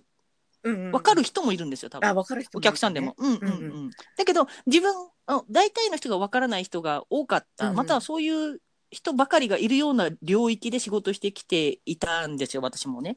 はいはいはい。うん。だから、世間ってこんなもんだっていうふうに、まあ、み思って絶望したりもしたんですけど、うん。うんうん100このオンオフかそうじゃないかも分かんないのか、世の中は、みたいな。はいはい。はいうん。うん、って言って絶望したんだけど、うん。実際はそうじゃなくそれこそ多分そのあんまり私は使わないんですけどその波動領域の違いっていうのかな、はい。うん、そういったのが100もう分かる人たちばかりが揃ってる波動位置っていうのも多分あるはずで、うん。でそういう移動を今時代の流れとしてやってるところなんだろうなと思ったんですよ。あなるほどね。そのセンス。うんうん。センスって目に見えない部分の領域でしょ、うん。だからあのセンスが使えてる人たちと使えてない人たち、うんうん。うんの二極化っていうのはもしかしたらあるのかもしれないなと思って。うん、だから私はそれをさ振り分けなくちゃいけないからもうあの取引先とかそのうん。なんていうのその一緒くたに並べられる領域ではもう仕事ができなかったんだと思う。ん、私もなんか旗で見ててそう思いました。う。。うん。うん、でうん、結局さその見る人がうん、その見分けられない人だとうそのん、例えばまあ60%としよう。60%の人の4,000円のカップと、うん、オンオフしかない私の4,000円のカップを見て、うん、同じ価値にしか見えないわけで同じ4,000円のカップとして選ぶじゃん。うん、でもしそれが私が5,000円だったらあこっちは4,000円なのにこの人のカップ5,000円って高いねっていうふうになっちゃうわけ。わかんそうない人にそうそうそうそうでそうなるともうそこではやっぱり私は戦えないわけよね。そこで値段そこで戦うこと疲弊しちゃう。う。ん、そうそうそうそうそう。うん、それでだから疲れちゃったわけじゃないですか。そうそうそうそうそう。西そうそういうことだ。ね。うん、センスの部分、うんうん。まあシックスセンスとかよく言ってますけど、要するうん。にセンスって結局目に見えないもんだから、うん。だけど金額価値ってあの目に見える部分で判断する社会だったじゃないですか今、うん。あーうん、昔はその昔はっていうかまあ今でも実際そのセンスでえっと、品物を選ぶ人たちっていうのはいっぱい多分いるはずなんですよ。うんときめきで選ぶ人たちっていうのかな。うん。だけど、そこの領域に自分がその位置にいなかったから、そこではいはい。仕事して、仕事してこなかったし、存在してこなかったから、そういうものはいないとして、ただただこの世の中に絶望してたのが私なんですけど、うんうんうんうん うん、このセンセンスっていう部分を考慮しできない社会っていうのかな。はいはい。うんそれがうん、今やっとそのあれが変わってきてる流れの中ですよね、ちょうどね。そうだね。うん、なので私もそこがやっと自分の中で気がついたので、こう絶望が取れて、うん世の中が、うん、世の中をこう好きになれたっていうのかな。うんうんうん。何しろそのね目に見える部分でしか価値を決められない場所なんだここはぐらいに思ってたから、死んでやるって思うんだけど。そうみたいなね。そう、うん、でも実際はそうじゃないわけじゃないですか。ね、うんうん。そうじゃない部分がどんどんどんどん広がってきているし、そもそもそうじゃない部分は昔からあったんだけどそれをなんていうのかな上流階級なんて言われちゃったりとかしてる領域が多かったわけだからああのそれはあるね。でしょ？なかなかじ私自身個人としてそこに入るきっかけがなかっった、うんその世界を知るきっかけがなかったから、うんってだけであってこの世の中にそういうのがないわけじゃないんですよね。うんうん、でその領域その波動領域の生活っていうのをこれからは多分していかなきゃならないんじゃないかなと思ったんですよね。ああ、うん、うんすごいわかる、うんそっちを選んで移行しなきゃダメなんだよね、自分でね。そうそうそうそう自分でそう選ばなきゃいけないんですよね、うんそれをね。あ私センスがないセンスを使わない世界っていうかなセンスを使わない価値観世界観っていうのはもう嫌なんだっていうのは分かったんですよ。うん。うん。うん。でじゃあセンスで生きていいけるセンスで生活していける領域に私は行かないといけないなっていうふうに思えうんうんたうん。というか、まあ、ある意味諦められたというか。うんうんうん。うん、結局ほらセンスのない世界って要するに親の世界でしょ。親が。そうちセンスないからみたいな、そうなんだよ、うん、しょしかそれか昭和のセンスですよ、うん、あと値段しか見てないね。そうそうそう値段しか見てない、うん。あれはねもうちょっと無理ですよね、ああそうなんだよ、うん。もうもう無理だよね。我慢できないよね。うんうんうん。うん。無理無理。だからそそこが多分これすごく明らかになったのがここのとこじゃないですか。センス、うん。そうね、うん。そういうことだ。私もうん、自分で自覚しました。うんうんうん。うん。何しろオンオフしかないなっていうのはよく分かってるので、うんそのオンオフがのしかない私が全力でやった全身全霊かけてやった仕事が6,000円って言われてやっぱりちょっとね。もういい加減私諦めだよみたいな思うんですよね。うんそこじゃないよってね。そうそうそうそう6,000円じゃないよって。かといってじゃあいくらかって自分でお金も金額もつけられないっていうのも分かったので、うんうんうん。うん、なのでじゃあ私どうするかなっていうのをまあ今一生懸命見てるところなんですけどね、うんうんうんどうやってこれで食っ食っていくのかみたいな。うんうんうん、で一応私はお金じゃなくてモテだなって思ってます。うんうんうん。モテ。モテ大事。うん。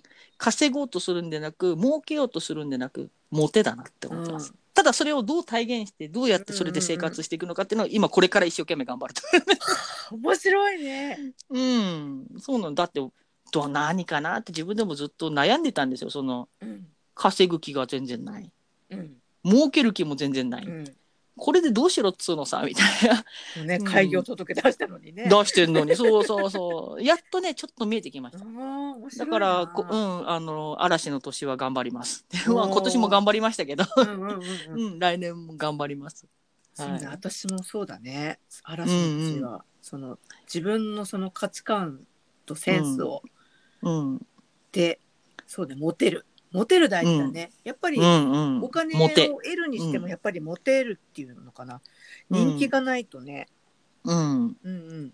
モテだね。人気、人気もモテでしたっけね、そういえばね。ね。あ、そっか、そっか。モテうんうん。と人気同じようなもんだよね、同じですよね、そういえばね。んん。そっか、なんかね、私はどうしてもやっぱりこの性、性の力の関係なのかわかんないけど、どうしても、モテあの、すぐ、うん、そう、男女のモテのうん。ニュアンスの方に近くなっちゃうんですけど、うん。うんでもつ全部結局同じですもんね。そう、そうだ、ファンも、あファンとかもモテですよね。人人気がモテですよね。うんうんうんうん。あと魅力の発揮もモテですよね。うんうんうんうんだから魅力の発揮ってことは、自分の魅力が分かってなきゃ発揮しようがないっていう。そうだね。なるほどね、うん、うん、だから、うそれも要するに自分の価値基準が分かれば自分の魅力っていうのもこう明確になってくるんじゃないですかね。あと、うんうんうん。自分を見る見るっていうのをねあの、もっと丁寧にやればいいってだけだと思うので、うんうんうん。うん、なるほどなんかだいぶ見えてきたな、見えてきた？で、うんなんか昨日昨日今日正代さんと千春さんがなんかこうあの私の良さを教えてくださいみたいなやってたじゃないですか、ね。うん。あれも自分の魅力を見ようとしてる流れの中なのかななんて勝手に思ってたんだけどね。うん。そう自分の魅力って自分ではちょっと気づきにくいですからね。うんうんうん。うんうん。なんかね確そうそうそう、うん。あれ面白いなと思ってて。でもなんかねうん。私はね、にうん。あの乗る気が起きなくてね。うんうん。なんだろう。なんなんつうんだろうな。なんかね、あいやそれジャイアン出ちゃってるかそうあーすごい。ねわかる。なんだろう、うん。余計なこと言われたくないみたいなのがあってそういやそそっちそっちそっちのが強い。ジャイアンだからか。あそそう。っかすごいわかった、今すっきりした、うんうん、まだあのジャイアンをこうなんつうの？ジャイアンのなんうんその強引傲慢なところが。そうそううん、出ちゃうともう人の意見逆にどうでもいいんですね。むしろうざいぐらいな時もありますよ。まあそうなの そうなのそうなの。なんかねうん面倒くさくってね、うん。うん、そう。だけどそこを見見る段階だとああいう自分のあの見え方をた人の目を借りてあの、うんうん。認識していくっていう作業はやっぱり必要だと思うんですよね。うんねで私も散々やりましたし。うんねえ、うん。なんかあれだね。もし私がやるとしたらもうちょっとこのジャイアンがこなれてこないとうん、フラットな視点では受け取れないんだあと思う。しかも今すごく出てるし。あの すごく出てるしその強く出てるジャイアンが強く出てる感じ。そうなの。あの、うん、だから変な中途半端な、うん、中途半端な意見は今いらないと思そううんですよ。そうそうそうね。キリッとした意見、キリッとしたっていうか、結構明確な意見だったらもらえ、受け取れるんだけど、うんうんうん。中途半端な意見はむしろ邪魔みたいあそうそうそうそう。すごいわかる、それで、な。ね、そう、うん。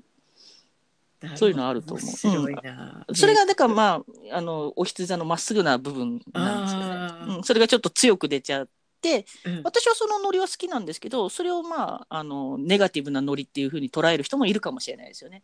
でも私は好きですよ。あの、い一心不乱に前を走るときは、ちょっとあの、中途半端な意見はいらないんだ。うんうんうんうん。うん、私の道の邪魔をするなみたいな。なんか今までやり尽くしたからねその中途半端な意見をさ採用すうんうんうん。うんるするあり方は、うんうん。うん。だからまあそういう意味ではすごくみすさんらしいというか、みすさんの字が出てていいと思うというか、うん、結構この、あの、どっちかというと侍的なノリのところがあるじゃないですか。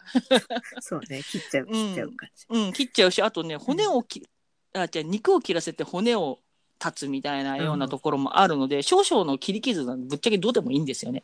肉ぐらいなら切らせてやるよみたいなところは、あの、あるというかね、うん、本当はそれぐらい、なんつうの、イケイケどんどんな部分って、あるわけじゃないか。だけど、あの、のび太やってたから、あ、うん痛いとかって、切れた、切れた、血出たとかって言っちゃう。大騒ぎして、そうそうそうそう。でも、あれはあれでね、まあ、良かったんだと思うんですよ。うん。だけど、ものすごく骨太な部分ってあるわけだから、うんぶ武骨な、こう、もう本当にもう、バーンって走っていくっていうね。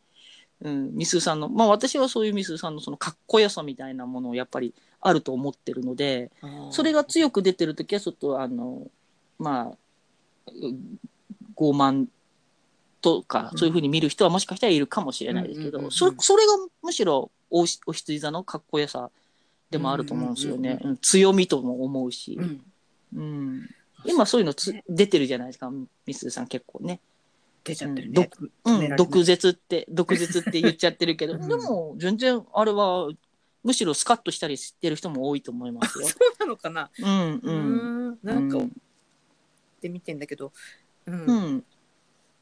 恐る恐る。ちゃ挑戦ですね。そうそうそう、そうですか。うんもうこれでじゃああれですね。あと何 ?3 日 ?4 日？ですか？年が明けるまで。う,、そうねうんん。いやー、どうでしょうね。しかも、あれですもんね。何しろ買う枠ですからね、来年ね。なんかあれあれなんでしょ結局私自身もそのうん。エネルギーなんだよね確か自分の誕生日がそうだからと被るんでしょ？誕生日がそう、あ、うんん？みすーさんの誕生日？うん。うん。みすーさんの誕生日？ん？そうそうそう。自分のさうんうん。誕生日とその、うん。の日もうん。同じうん。買う枠のなんだっけ、あ、今年、え？今年のみすーさんの誕生日が顔枠？そうリアル誕生日あるでしょ？うん。あえっ、と、たえっ、と、4月の何日？4月12日ね。うん。12日、うん。が多顔分枠だったの？同じだなみたい私毎回毎年毎年そうなの？うん。金なんかそういう119とかなの？ん？顔枠で？ねうん。今年顔枠がついてるってこと？じゃあ顔枠だらけってことなの？多分そうなんだと思うあれ、うんちょっと待ってこれシュッてやったら見れんのかな？え、どうなんだろ切れないよねいや切れないダメです大丈夫切れう。てない、うん。ほうんん。とね、うん。今年4月しごめんねちょっとね、うん。うん。4月、うん。4月2020うん。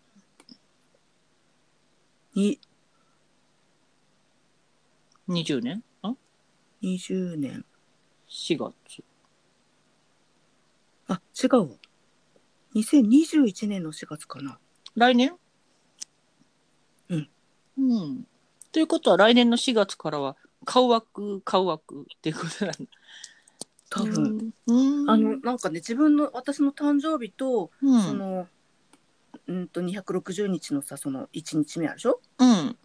が一緒なんだよ毎年うん。確かねうん。うん。なんだってうん。なんだって。確かねそうなんだようん。うん。顔枠。うん。違ったかな後で調べてみるうんうん。私も後で調べてみます。うん。なるほど。うんまあ、顔枠ですからね。ね。何しろ顔枠ですから科ね。学ですからうね、ん、もうだから本当それっぽい動きだったなって思うんですよここ。特に年明けからぐらいのノリはずっと。年明けっていうのはあのえっ、と平沢ショックあたりから、うん。うん。そうそうね。結局あれからもうあれが年年末年始でしたもんね。で今ね。7ヶ月超えたところですよねううん。いやー激動の7ヶ月でしたね。はい。ちょっともうね、うん。ついていけてない。自分がついていけてない感じ。えー、そうなの？ああそうですか。ずいぶん、いや、ずいぶん開けてる、来てるように見えますけどね、旗から見てると。特にもう怒涛のように、夏至からはもう怒涛のように、みすずさんが広がってったみたいなのが見えましそんな風に見えましたけどね。はい、ひうんついていくのが必死な感じですね。その、うん開けていく自分に肉体の自分がついていくのが必死みたいな。それはもうついていこうとしなくていいんじゃないでしょうかね。私も無理だもん。無理無理だよ無理ね。。うん。だから、無理だっていうのを認めるようにしてます。あ、もうこれついていけない。だって無理だもんって 思わないいと、これでやりこなそうとしちゃうから。うんうんうんうん。うんうん、だからもう高3っていうのはちょっととりあえず認めて、うん。じゃあじゃあどうしたらいいんだろうみたいな。もうこ私一人じゃ限界とかね例えば、もう情報の処理全然追いつかないっていうんで限界だと思って。そしたらこのスタイルが見見出したんですよ。そのうん。ゲストトークみたいな。要するにもうどんどん人の目線使って人の声使ってで立体的にやってこうっていうスタイルが見えて今やってみてるところですけど。うん。実際これ今今日で3回目なわけなんですけど、いやー1回目2回目本当やばかったですよ。面白かったね。面白かった？うん。本当。すごい面白かった聞いてて。うん。あれやってる本人、まあ、私はもう本当やばいですよ。やばいです。で一応あのゲストの京子さんもうん。千春さんも一応面白かったよかったって言ってくれたので、うんうん。うん、で先日のその千春さんの時はそのコメントの方でも面白かったですねあれね。面白かったね。ねあのバーってやっぱり化学反応あえて出るじゃないですか。あれやばいなと思いましたね。連鎖みたいにバーンってつながってこうんうんうん。うね、いろんな人がこうちょちょちょって言うことでさらにこう火花が散っていくみたいな。うん で見晴らしが良くなるっていう。うん、これすごい画期的なことだと思う。画期的ですね。う 画ん期的。一人ではねこういうのやってましたけどやっぱりうん。掛け合わせの力ってすごいですね。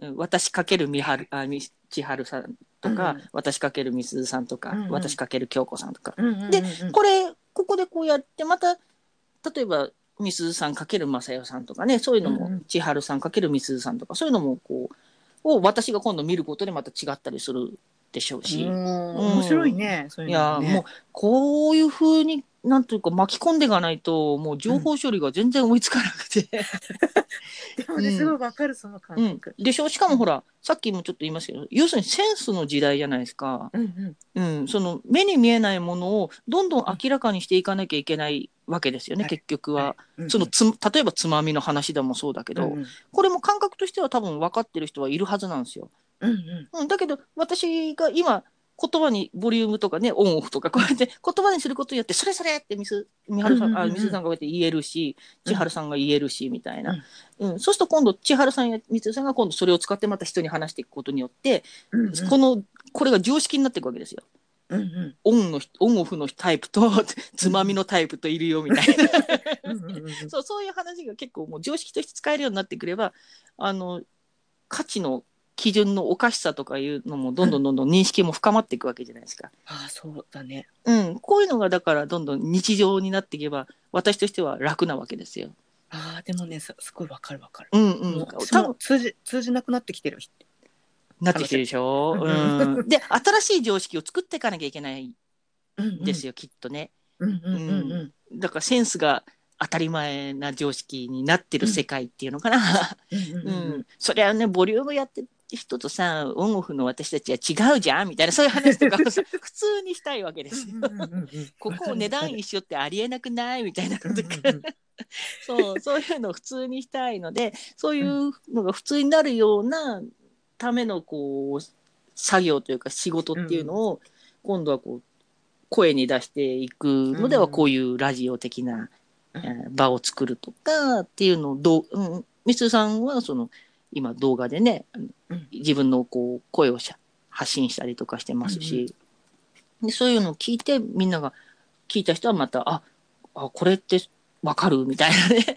そういうのもこうどんどん広がっていくじゃないですか。ううん。ん、こういうのをもっとやこれからやっていくことになるんだろうなとは思うんですよね。でももちょっと前まではこんなの絶対やれなかったじゃないですか。はいはい。ねえ特に特に みすずさんなんか自分の声嫌いとか言ってあねあれから1年ぐらい？1年は経たない半年？うんそれぐらい経ったかもしれないね。今日常でしょ、ベラベラ喋れるの。そうだねそうだね。そうだ から多分今日言ったセンスの話とかもうん。もう多分半年後ぐらいには日常ですよきっと。あうー。ん、だってありえなくないって出力20%の人のカップと私のカップが同じとかありえなくないとか普通に、うん、自分のカップがこの値段なのは当たり前だよねとか例えばね、うん。3万円で売っちゃっててうこれは当たり前だよねとか多分普通に言えてるんじゃないですかね半年で。半年でね。半年で。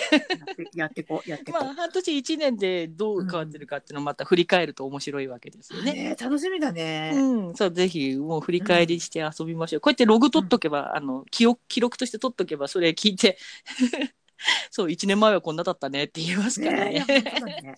うん、面白い面白い。そうなんですよ。そんなことをちょっとね野望として企んでるわけなんです。うんいやーもうどんどんやってって。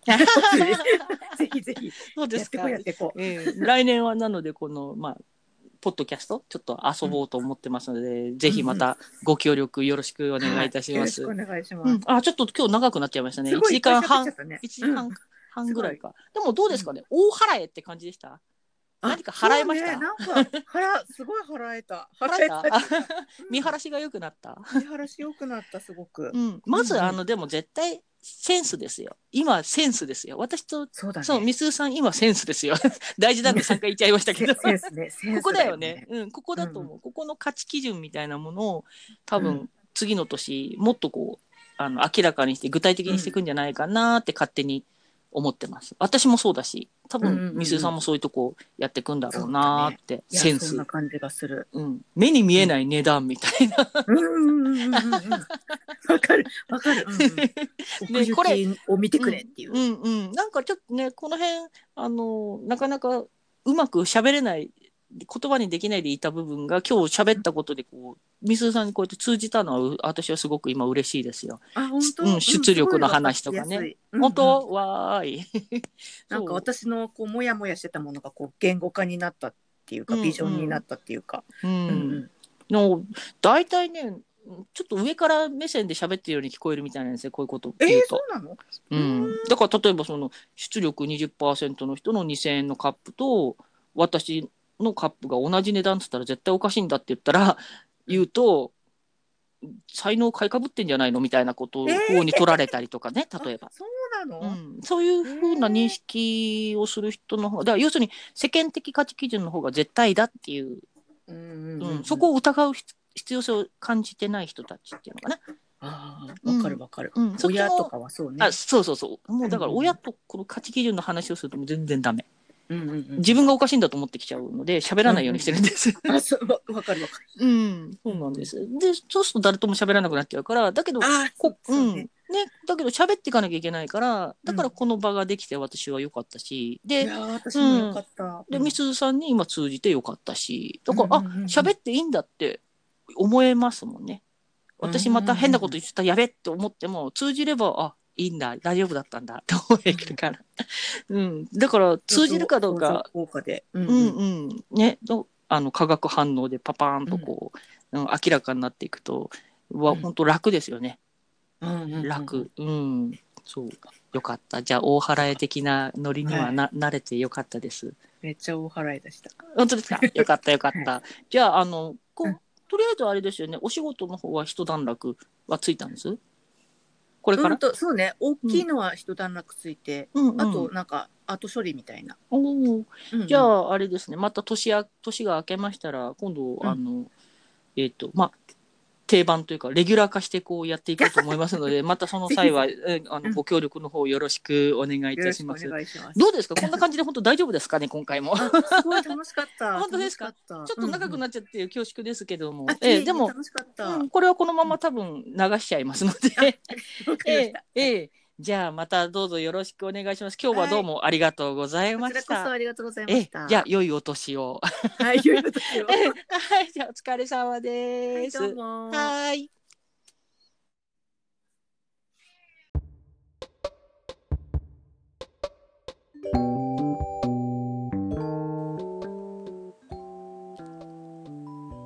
今回の配信は以上です次回の配信は13の月の暦での年明け7月26日以降で予定していますそれでは。